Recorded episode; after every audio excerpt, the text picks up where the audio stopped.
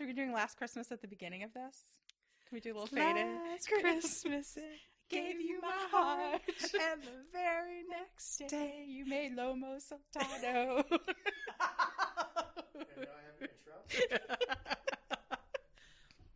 Are you ready?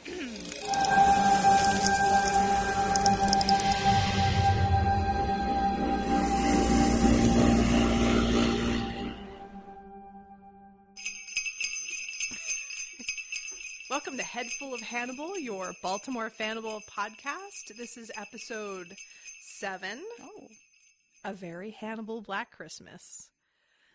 So today we decided to do something special instead of just me and Jen talking for 45 minutes, an hour, You hour, get actual hour and a half. this time. I don't think you guys had reached the episode in 45 minutes the last time. So. Oh, okay. This we time got- we hired professionals. Yes, we hired professionals. Um, so we decided uh, sometime back to do a special, and uh, Justin has been doing sound for a Baltimore radio play company called Horatio Dark and also their sister group, or maybe mother. It's hard to, uh, it's a little incestuous around here. At the Yellow Sign Theater, I've been doing sound and sound design and sound work with with them for War of the Worlds. So Justin proposed that we do some sort of radio production. Jen and I had read a most delightful holiday fan fiction last year hmm. called A- "Is It a Very Hannibal Black Christmas?" by Hermione Mora. We mentioned it in our fan Yeah, works yeah. We've talked about it, yeah. Yeah. And we approached the creator who said generously, thank you, that we could go ahead and do a production of it. so, for better or for worse, we got how many people did we just have today? There were 12 reading parts, so um, we had one double up, so 11. 11 Yeah. people. 11 people and a lot of Cuba Libres. Yeah. And yes, in honor of the um, Cuba revelation that came through on Season Twitter. four Cuba. Season four Cuba. Yeah. Jen brought fixings for Cuba Libres, which are actually just rum and cokes with lime. Lime. How many have you had? I'm several. I had, we hosted Christmas or Thanksgiving, and then we cleaned, and then we had more people over, and we cleaned again. So I've earned it. Um, but we just yeah, we just had eleven people and three children and four cats in our house for the entire afternoon when we recorded. So uh, yeah, we uh, it We turned out pretty good. Fake snowed in and read a bunch of stuff. Yes, fake snowed in in Baltimore. Thanksgiving weekend, it does not snow at Thanksgiving in Baltimore. 51. No, we're totally good. Yeah, so We'll get back on our regularly scheduled programs in a couple of weeks. We'll, we'll keep doing recaps and general Hannibal content. Though I think we might have some new Fannibal, Hannibal interested people because some of the um, some of the voice actors that we had had to watch the show in order to they wanted to prep for the recording, and I think we may have hooked some new people. They were Yeah. a delight. We should have them on always. yeah, yeah, yeah, yeah. Yes, yes. So maybe we'll have some guest posts in the future.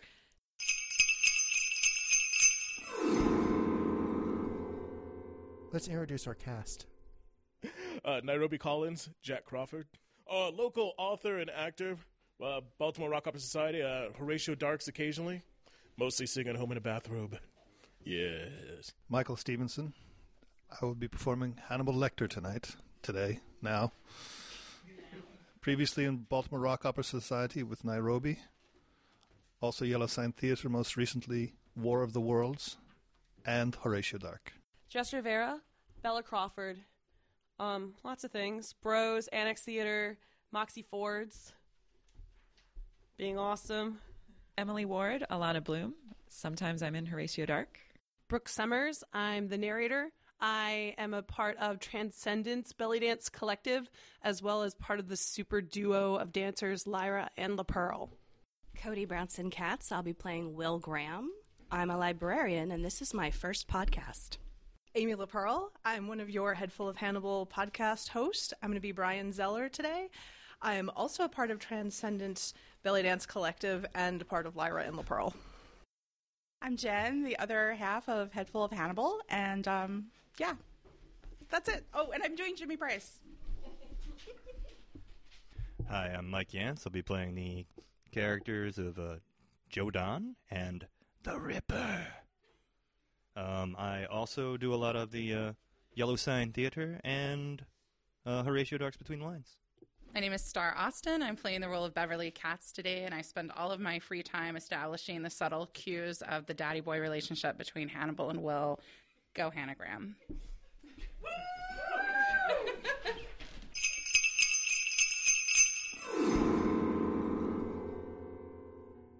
The wet snow settles along the gutters of Baltimore, coating yesterday's gray speckled slush with a fresh layer of clean white. For now, at least, it is actually pretty. A trampling foot comes down from the curb and breaks the misleading layer of snow into a deep puddle of frigid, slushy water. Ah! Careful there. Why do people always say, be careful after someone has already run into something? Crawford chuckles as they cross the street intersection. The lampposts are decorated with garlands and festive bulbs for the holiday season. Don't bring your typical winter grumps to my party tomorrow night. A party, eh? What? A wide eyed older man in a thin, ratty Santa suit leers at them from behind a ridiculous cottony wig and false beard. Uh, hey there, buddy. Christmas party with your friends. Well, my, my. Doesn't that sound like a good time? Uh, that's the idea. Uh, okay. Don't party too hard. One night of revelry has brought many a pious soul to an untimely end. Watch your step. Careful there. Well, that was an ominous encounter. Yeah, it was. Let's never speak of it again.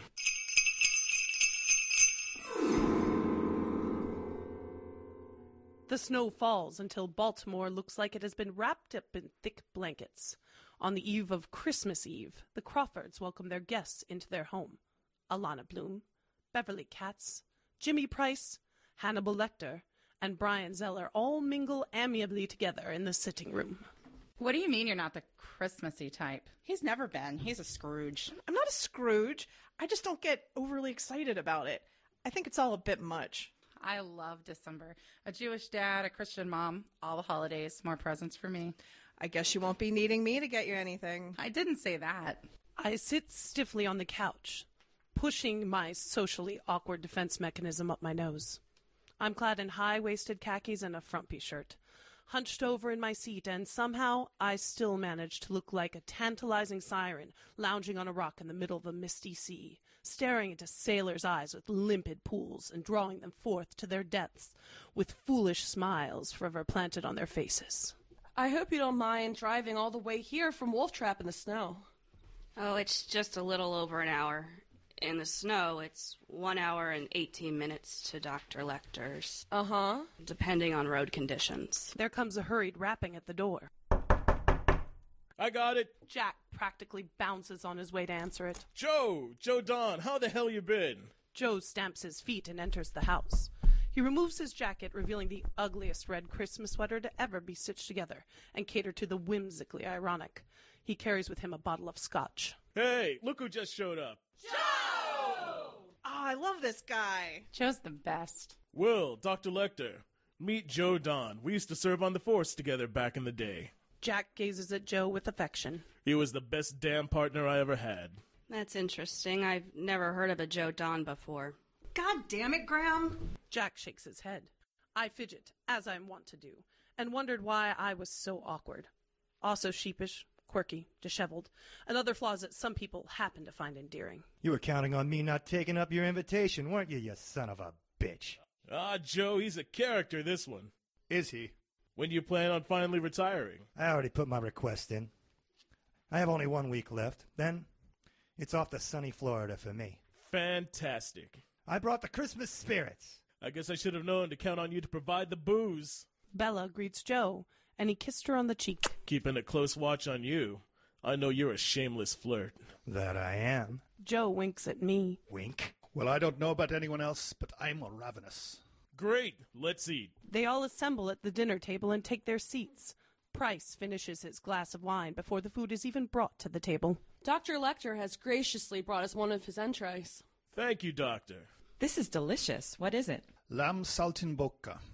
The name means to jump in the mouth. It is appropriate because this particular lamb was a long jumper. What an odd thing to say. No one else seems to find it odd, so I just roll with it.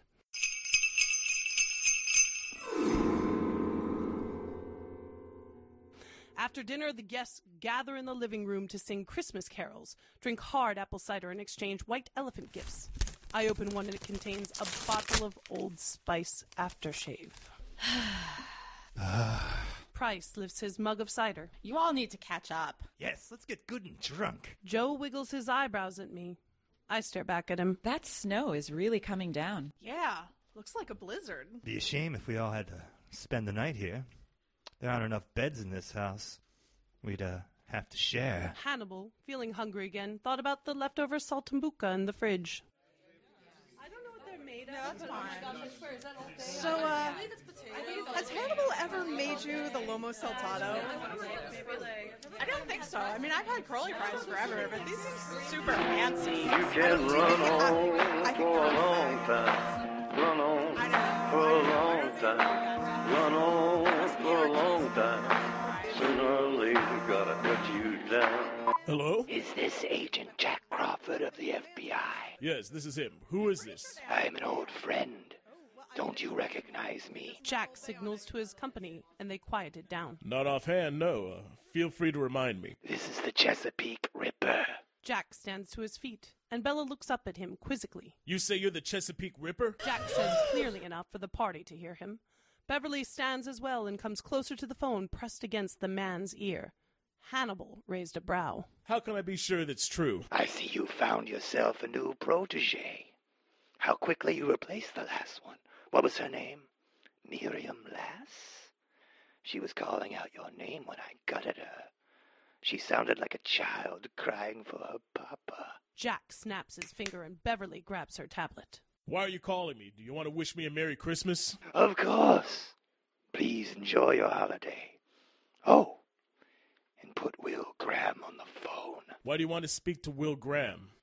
He's next in line. You know it. I know it. Don't you think he should be fairly warned? I'll see if he's available. All right, everybody, be quiet.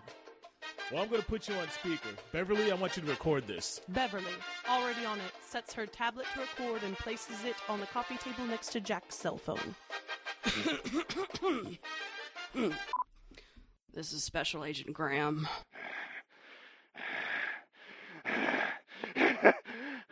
So this is the pretty new pup that Crawford has taken into his kennel. Will he grow into a well-trained hound, or will he be nothing more than a fluffy lapdog? Hey? Jack holds the silence with an admonishing glare. You had something you needed to tell me? Yes, I wanted to tell you that I'm going to rut you, pup. I'm going to bend you over, grab you by your soft curls, and make you mule and whine like a bitch in heat. Hannibal shakes his head. Beverly's jaw drops and she looks back and forth between Price and Zeller to confirm that they totally heard this. You totally just heard this. Didn't you guys? Oh my god. I respond to the remarks as I usually do to any source of discomfort, with a copious amount of sweating and twitching. So get ready, pretty boy. I'm coming for you. When I get you, you're gonna love how I lick that pink little boy pussy of yours. Yeah.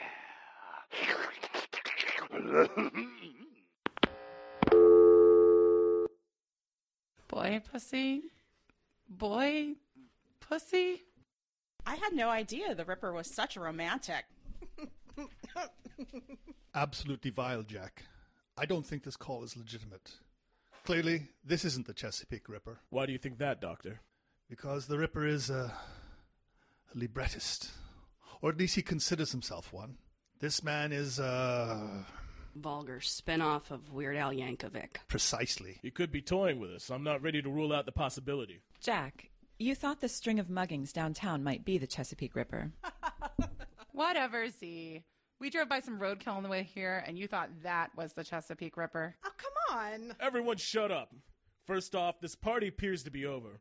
Most of you can go on home. and Beverly and I can head to the office and see about tracing that call. I don't think that's possible. Price holds up the tablet and shows the weather status online. It looks like the roads are closed due to the blizzard. We're staying the night after all. Well, we have a spare bed and plenty of couches that we can make up for you.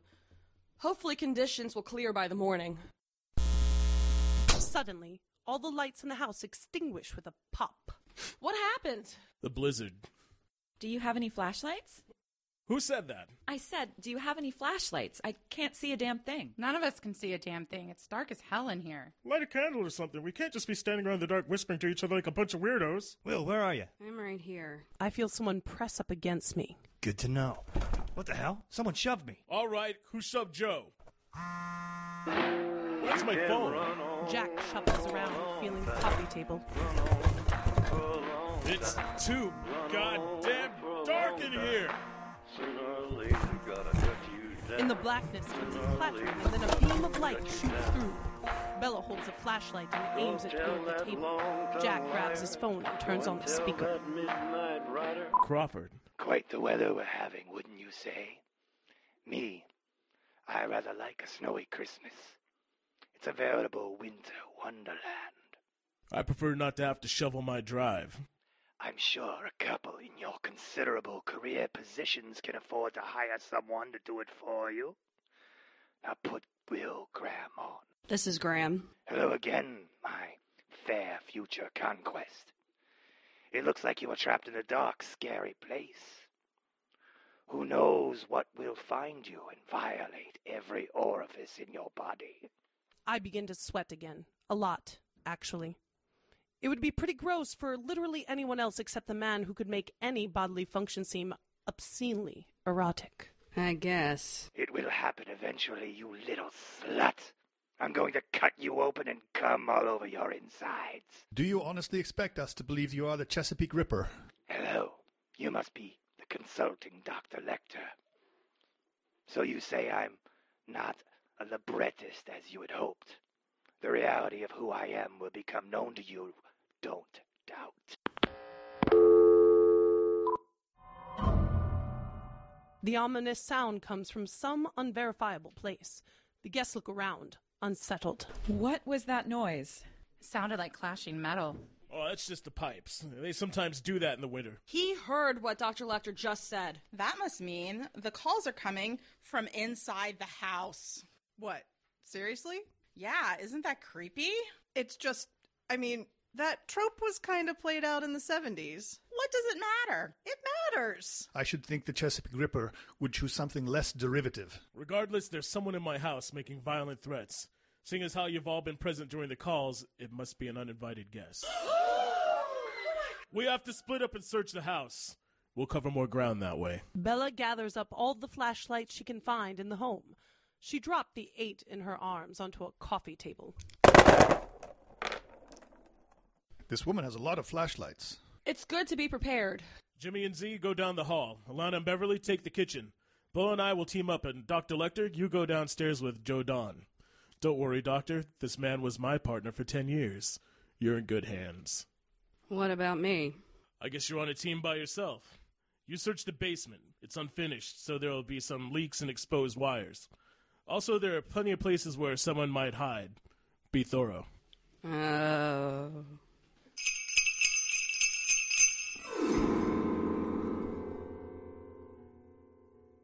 The teams flick on their lights and go their separate ways.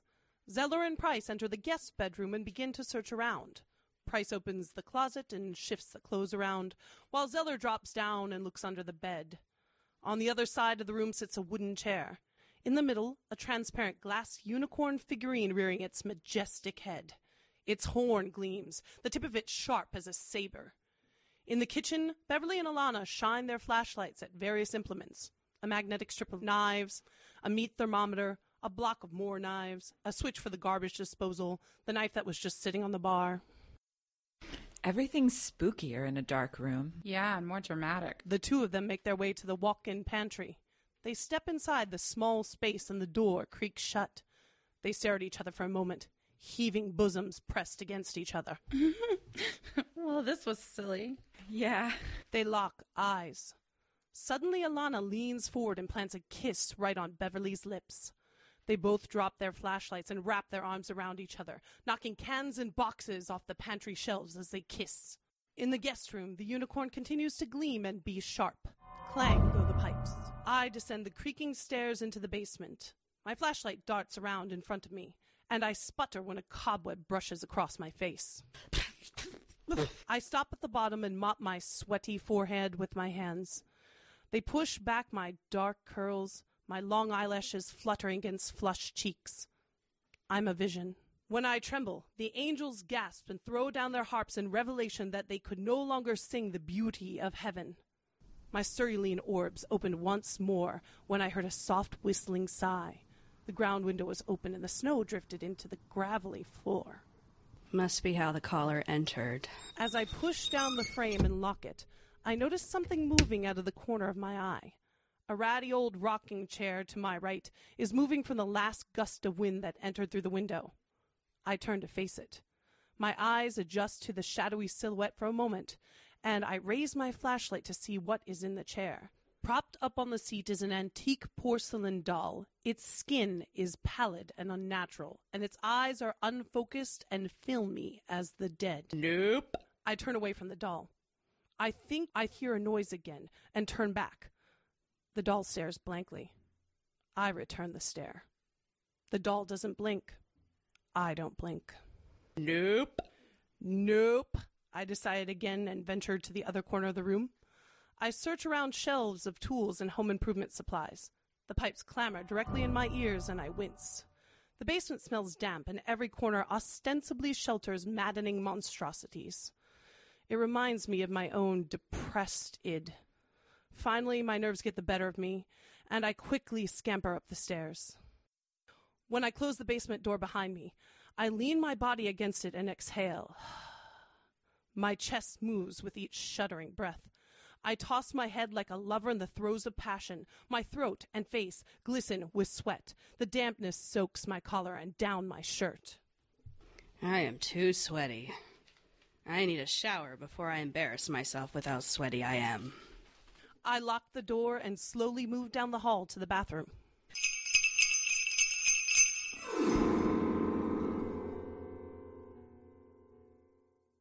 So, do you think the caller is the Chesapeake Ripper? Price is still shuffling through the dresser drawers. He's lost interest in searching for a person, and he resorts to just plain snooping. Who knows? Maybe. Zeller wanders over the wooden chair and slumps down to the seat. Ouch! What happened? I sat on something. It was a horse thingy. Weird. Yeah, it almost went right up my ass. You mean your boy pussy? Don't don't use that phrase ever again. Zeller places the figurine on the windowsill. Did it hurt? Not really. It was mostly just kind of startling, I guess. You know, I hope I don't seem flippant, but this whole mystery is kind of fun. It is.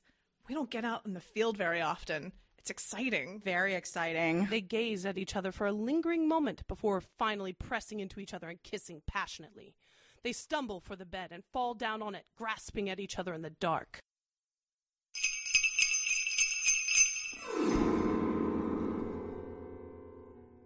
There's a trapdoor to the attic in this hallway. Joe and Hannibal made their way down the corridor. Joe shines his flashlight at the ceiling. Hannibal walks into the beam of light and pulls down a cord to the door. A wooden ladder rolls out. After you. Hannibal nods and proceeds up the ladder. He sticks his head into the stuffy room and shines his light at his surroundings. A few boxes and some covered furniture clutters the space. He climbs up and spies a large metal hook descending from a pulley attached to a beam. This is handy. What? Join me. It's clear, but I want to show you something. Are you sure? Yes, I'm sure. Hannibal pulls the heavy hook back toward the wall. Joe's head pops into view as he looks in Hannibal's direction. He squints for a moment and sees what the man is holding. What do you got there? Hannibal grins and releases the hook.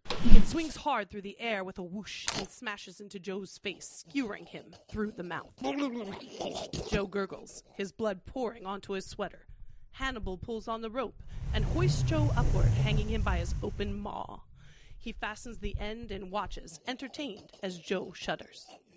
Be patient and calm, for no one can catch fish in anger. Hannibal glances over the room until he finds a bit of rope and an old duster. He strolls back to the body and plucks out a few of the duster's feathers. In the master bedroom, Jack and Bella check their surroundings. I'll be damned if I let the Ripper get one up on me again. He's here somewhere. We'll find him. Jack nods and observes the snow piling high outside the window. Bella interrupts his pondering. She sits on the bed with a bounce. So, you want to make out? Jack grins at her and shuts the door. Meanwhile, I stagger into the bathroom and begin to peel off my clothing. My frame stretches and curves with my movements. I pause to stare at myself in the mirror. In my eyes, a naive focus, but within me, a terrifying maelstrom of grappling demons and angels. No one understands me. Dr. Lecter's scream rings out in the house. Price and Zeller sit up suddenly. Beverly and Alana spill out of the pantry, their lipstick smeared on each other's faces. Bella turns up her head from her husband's kiss. What was that? Nothing. Jack continues, nibbling her earlobe. Bella coos. Mm. Should we. Should we check it out? Gra- Graham will do it. Price, Zeller, Alana, and Beverly dash into the hallway, where Hannibal is propped against the wall, shaking. What's going on? Hannibal points a trembling finger upward at the door in the ceiling. Zeller climbs the ladder into the attic. When he has ascended into the room, he releases an anguished cry. Ah! The other three hurry after him. Joe is found hanging by a hook, his feet tied together, his arms fastened into fin like appendages, and feathers adorning the line above his open mouth. Oh God, they killed Joe! No, not Joe! Brian drops to his knees, clutching Joe's desecrated remains. Why? Why couldn't you have taken me, you bastard? Zeller sniffs and wipes his eyes. Price reaches out and holds the man's head against his chest.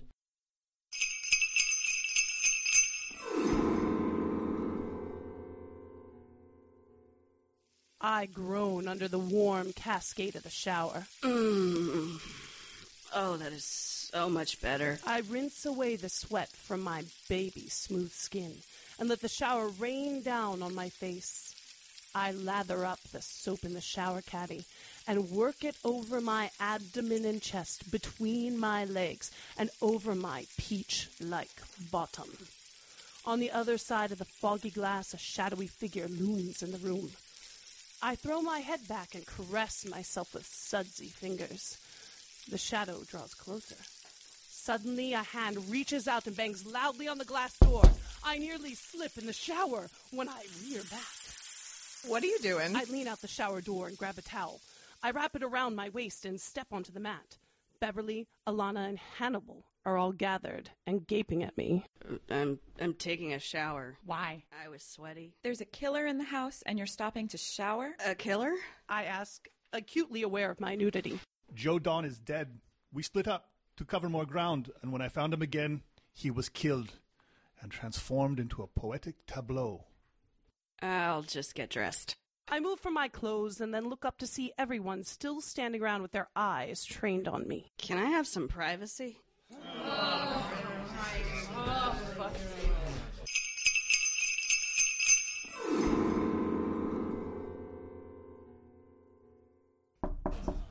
Someone better be dead out there. Yeah, a- about that. The party converges again in the attic. Jack glowers at the hanging corpse of his friend. It's him. It's the Ripper. The image of Joe Don strung up like his favorite hobby causes the blood to rush out of my face. I put my hands on my knees, breathless, shaking, sickened, adorable. I think you're right, Jack. Do you think you can see right now? I can see, even though it hurts me to see. But when you see, you can tell the others what you have seen, and they will see too. No one can see like I see. It's the burden of seeing. Oh, just do the thing. I shake and stand up, whipping my glasses away from my face. I could see better without them, but only figuratively, not literally. Everyone out. Will has to do the thing. Oh, I love the thing. The party descends the ladder one by one. Dr. Lecter, you stay and observe. I ponder over the tableau for a moment before closing my eyes and inhaling.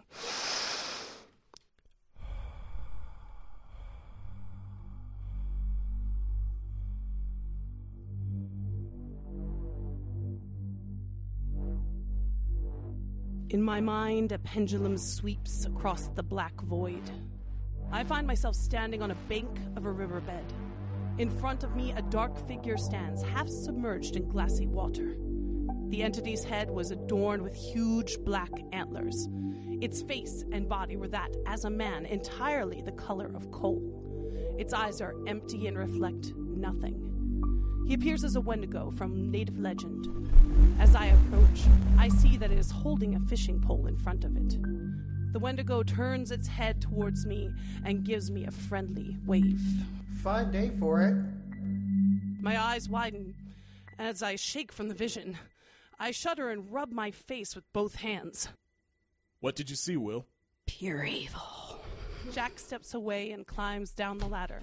Hannibal cocks his head and examines the young man. I am sure the fishing metaphor is not lost on you. We are all fish in a barrel, waiting to be hooked. We swim around in circles against each other, sharing the same prison, watching our kin be plucked away. Tell me, Will, when the barrel closes on you, will you dive below the others, or you willingly take the bait? What? I think it would be safer if we stick together from now on. The two join the others and they all move along the hall toward the living room, jostling and stepping on each other's toes. When they manage to gather in the large room, they huddle together to discuss their options. I stay back. I feel a strange tug in one direction. Turning, I see standing in the shadowy opening to the first floor hallway a black feathered stag. The stag huffs at me and lowers its head, bobbing it, before turning and walking down the hallway. As if in a trance, I follow silently until the stag reaches the door to the basement. It snuffles and nudges the doorknob with its nose. I open the door for the creature, but it just bows its head and clops past me into the shadows. Why won't he go forward? Well, I'll bet it's because stags can't go downstairs. Or is that cows? Can stags go downstairs? I shake my head forcefully. Get it together, Graham. Carefully, descending into the basement once more, I pull out my gun and brace it in front of myself with both hands aside. When I reach the gritty concrete floor, I hear a faint sniveling sound. I whirl in its direction, but all I see is a tall stack of boxes. I shine my light at it, and I can see it breaking through the cracks between them to an open area inside. Carefully, I approach the stack and push one to the side.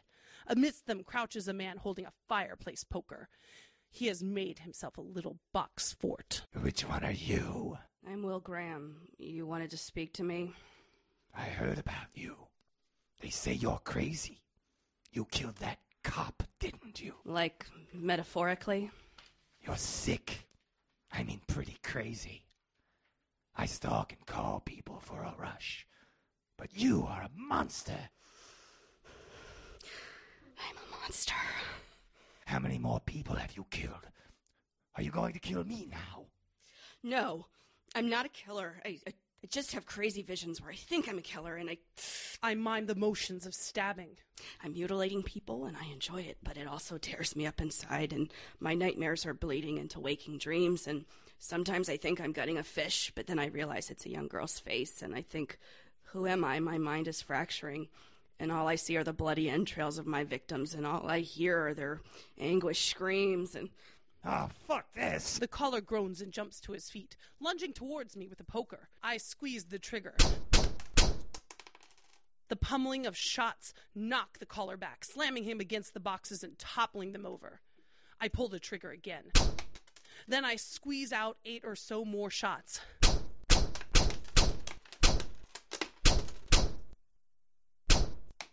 Finally, I retrieved another clip, loaded it, and shot him again. I slump against the wall, shivering. The streetlights outside filter through the windows and over my face, just right. Were I to have lived amongst the Baroque masters, Caravaggio, deprived of paint, would plunge his teeth into his wrist for blood with which to immortalize my visage. The rest of the party, hearing the commotion, stumble down the stairs and into the basement. They slow as they surround the body lying on the unfinished floor. You killed him. You killed the Ripper. It feels a bit anticlimactic. Either way, it's over. The Chesapeake Ripper is finally dead. It's a Christmas miracle.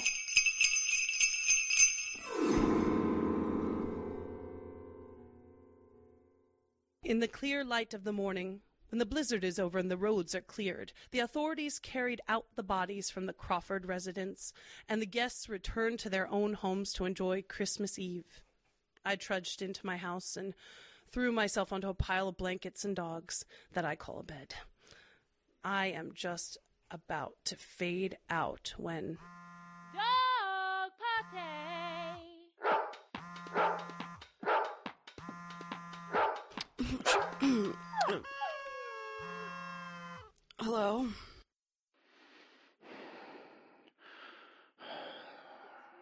It's you. Will? Dr. Lecter, I thought for a moment you were the Chesapeake Ripper and that he wasn't really dead or we had the wrong guy. You know, like in the movies. that would make a better climax, wouldn't it? I've heard enough phone calls from the Ripper to last me an eternity. He was vulgar.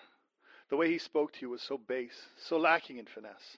I have to say I'm a little disappointed in him.